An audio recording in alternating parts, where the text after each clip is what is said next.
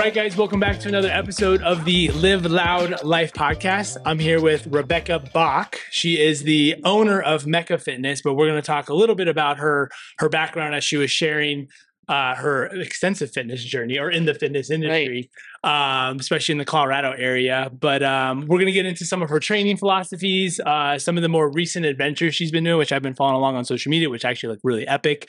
Uh, we're just going to kind of chat and see what Mecca and, and, and you're about. So, yeah, thanks for having uh, me. Yeah, so introduce yourself. Give us a little bit about the as far back as the history, if you want to. Uh, okay, so my name's Rebecca. I am uh, uh, the owner of Mecca Fitness here in Broomfield, or excuse me, not Broomfield, Boulder and Louisville. Um, two locations. I'm the co owner of uh, 34 Core Power locations around the US and a co owner of um, APCO Movement School, which is located in Boulder and in Edgewater down in Denver. So awesome. Yeah. So when did you when did you first I, I, I think you told me the date, but when did you first start you were the first franchise with co- with correct with Core Yeah, so I think that was back in. It's hard to remember, but I mean, I want to say maybe 2006, 2000, or like mid 2000s. Okay. Um, I uh, opened Core Power's first franchise location, Broomfield East. Okay. So over on 144th and Lowell. Um, and then Core Power franchised for a while to a couple other partners. Um, then they stopped franchising for a while. I had I opened also the Flatirons Mall location. Okay. And uh, then um, I joined forces with some other coworkers I knew from the telecom industry. So my background's in telecom corporate strategy. Gotcha. And we combined our locations and then continue to expand. So uh, in total, we have core powers in North Denver, South Denver, um, suburban Chicago, uh, the Carolinas, Charleston, and the Arizona, Phoenix, Arizona area. Wow, that's awesome. Oh, yeah. a long time. Yeah, a long, long time. time. So I did that. Was with Core Power for probably like um, a um, little over 15 years. And then so uh, you, uh, you, guys probably can't see on the video here, but we're sitting in a very different room than what Core okay. Power would be. Um, so walk me through what was the journey of starting Mecca? Like, how did that transition into, and now what is yep. this? So um, I, uh, well, there's a lot. There's a big journey on this. So Core Power's corporate parents had okay. exercised a buyout option of the Core Power locations I'm part of. Gotcha. That transition was set to occur in April 2020. And we all know what happened yep. in April 2020. And so we kind of got stood up at the altar in that transaction yeah. and then um, took them to court for that. Uh, and that's still in the legal process right now with them. But um, as part of that journey, I could see that that was coming to an exit whether I wanted it or not. Yeah. And uh, started looking for other opportunities. Mecca was um, owned by two other owners. Oh, okay. so I, am not the founder of Mecca. Gotcha. Um, it had shut down during the pandemic, like everybody had to, you know.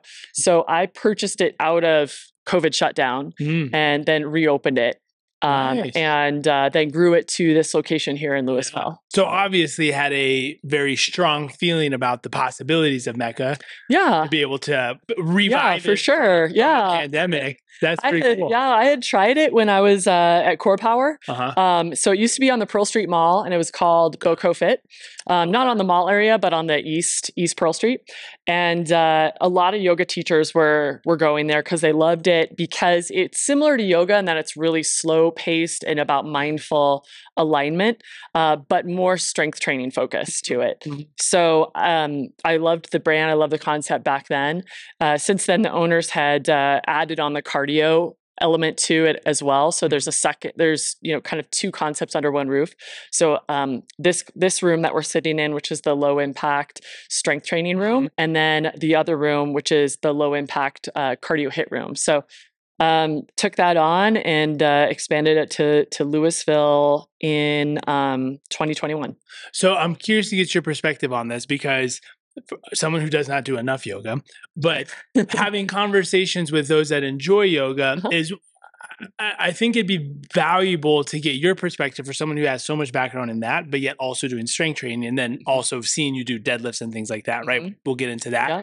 Is how do you where do you how I'm not saying one's better than the other, but how does this benefit someone who strictly does yoga, thinking yoga mm-hmm. is enough strength? And mm-hmm. and that's obviously a sure. very specific definition for the person. Sure. Right. But I think enough people do yoga. We're like, well, I'm getting strength training through yoga, but I feel they need some more. So how could this be different? How would this benefit them? Right. Right. I mean, I, I would say um, like the first principle is just do movement that you love you know sure, and sure. so um so if you love yoga and it keeps you coming back like then awesome like keep doing yoga uh it, at some point you you you know you sort of top out on yoga it's it's all body weight based um yoga so you can't add weight to it uh in, in any in any kind of realistic way Mhm. um so you just get to a point where there's there's no juice in the squeeze anymore for you you know Good point. and um and what's nice about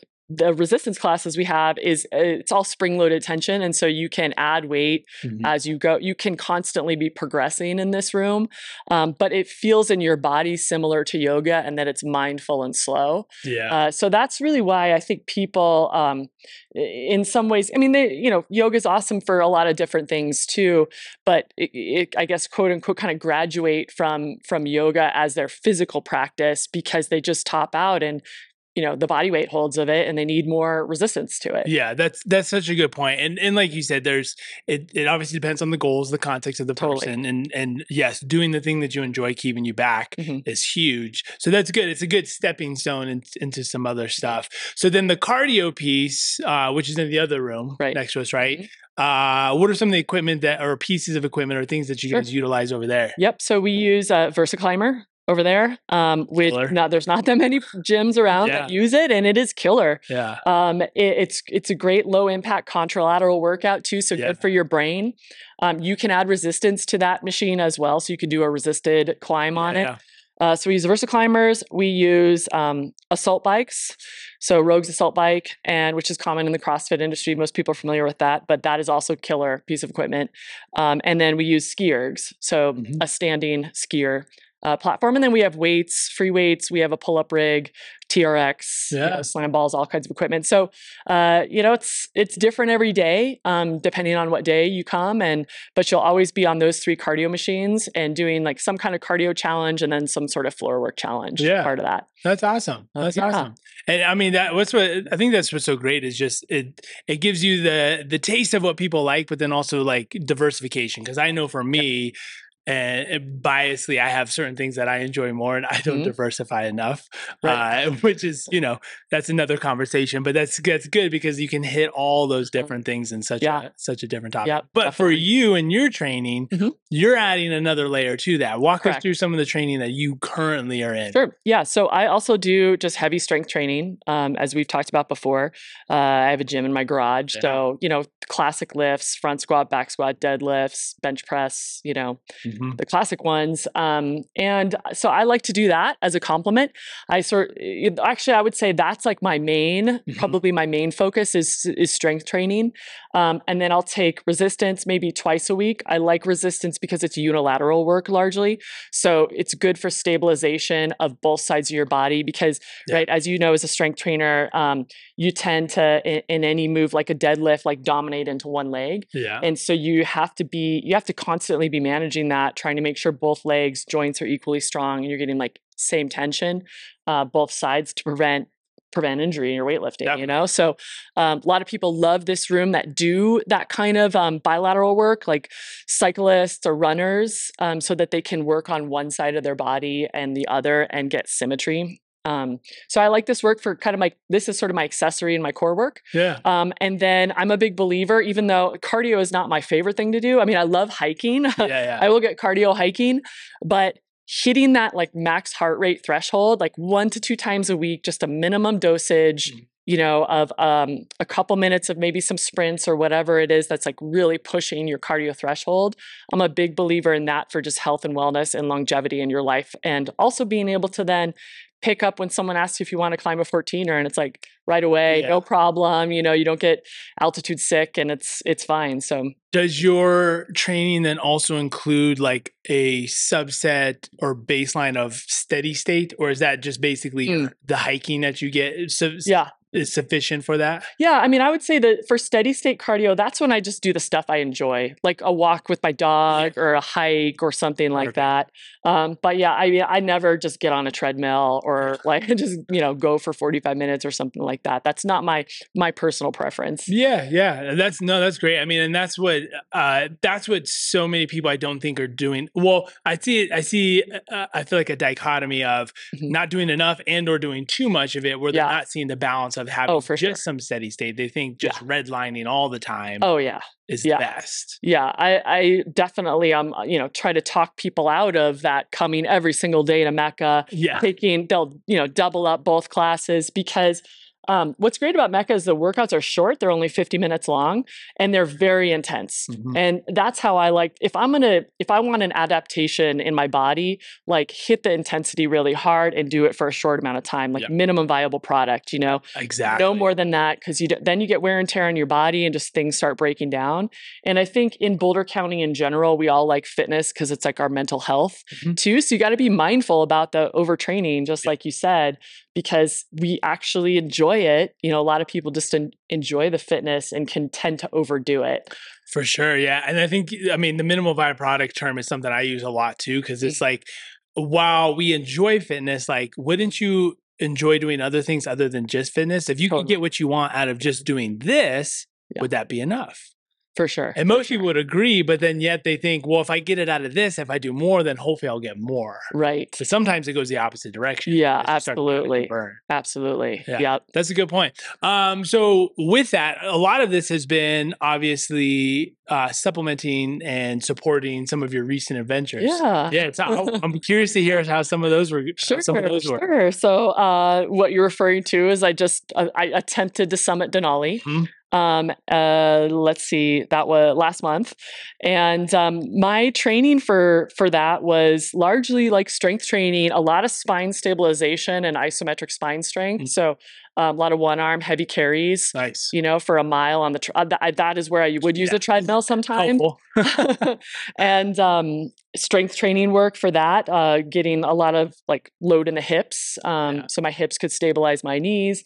Um, you know, working that whole chain up and down, and uh, and then the you know cardio realm because um, I needed to work that, that sort of hypoxic state that yeah. you have to be in at altitude and uh, it's a great way to do it in a short period of time like it's hard for me to do sprints or like run outside sprints or something like mm-hmm. that so um, being able to do that on the versa climber where it's non-impact and i could just completely gas myself and like hit that max heart rate threshold in 30 seconds and just do that a couple rounds yeah. That I mean, I went into Denali being just feeling really strong, really fit until I got to the top. and, what, and then I crashed and burned. was it? Do you think it was sheer altitude that oh, was yeah. the factor? Oh yeah, yeah, yeah, for sure. So um, I was starting to show signs of of high altitude pulmonary edema. Uh, I, like I really fought for that summit hard. Um, I got to summit day. I lasted, I don't know, seven hours through summit day. Uh-huh. Um, so got through all the technical technical terrain, and you're at you're like the very last part you're literally like at the base of that final hill uh-huh. it's maybe a third of a mile it's the first time you can actually see the summit yeah. from the entire time you spend on denali like you can't see the summit until really right there and uh, i i started having like wheezing you know with my breath and like we were at a final break, the break where you get to take off your backpack and go without your backpack. yeah. And that's it, you're done. And I was just like a puddle on the ground. Wow. And uh, it like really terrible flu like symptoms. And uh, the guide was like, You still got to get down. Yeah. So I don't think you should, I think like you need to just chill and rest. And yeah. um, I sobbed it was off. I mean, yeah, I just was like rough. so crushed. And I was, you know, I was also just crushed because the youngest guide had to stay with me. So I limited his ability to summit. So I just felt terrible about that too. And um, yeah, it was, I mean, it, it was super humbling. But then the hardest part was then getting down because all the technical part of the route I'd already done. Mm-hmm. So I had to get down that piece. And um, the guide you know there's there's all this sorts of like protective equipment on denali like stuff where you clip in so in case you fall like not everybody falls and you're safe um, because of the state i was in um, they were worried about me bending over and clipping and unclipping into the carabiners. Oh yeah. And so uh, the guide was like you me and in this and another client that was on the trip are going to travel down un, unhooked. And I was like, I'm not comfortable with that, yeah. you know, because I like that I mean, we're all gonna risk our lives. Like, yep. isn't there another way? you know? And um, he's like, no, this is the safest way. Like, I don't think you should bend over yeah. and like clip in and clip out.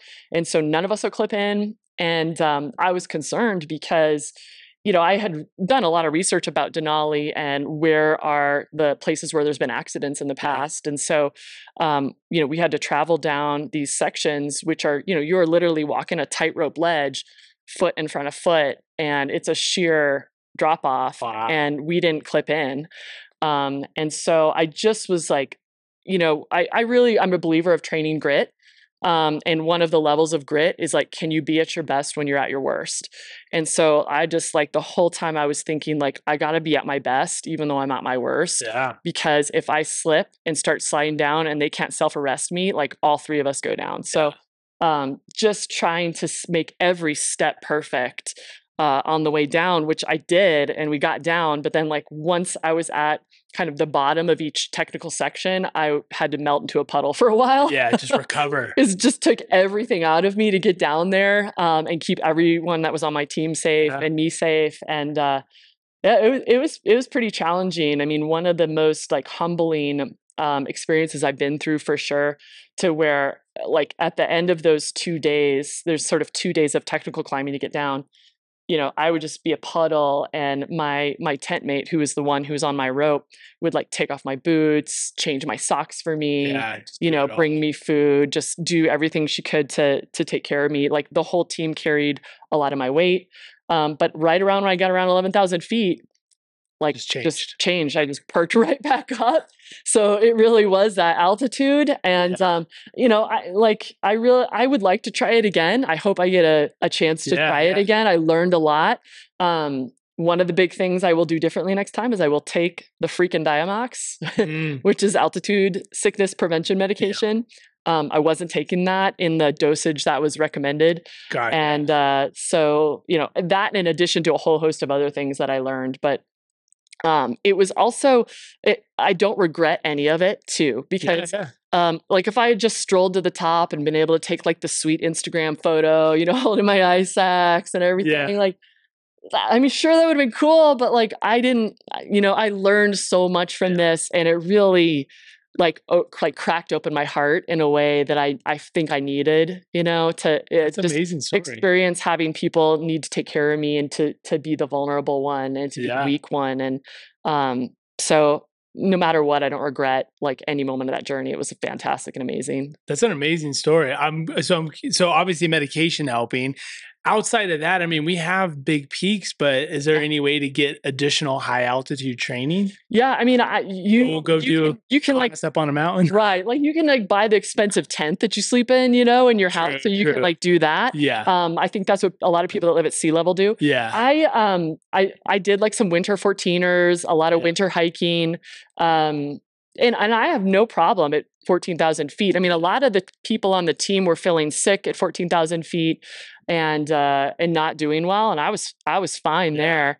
Um, it, it, it, was 17,000 feet was where I started not to feel great. I didn't sleep the night before we summited. Mm-hmm. And I, when you get to the next camp, the high camp at Denali, you have to build camp too.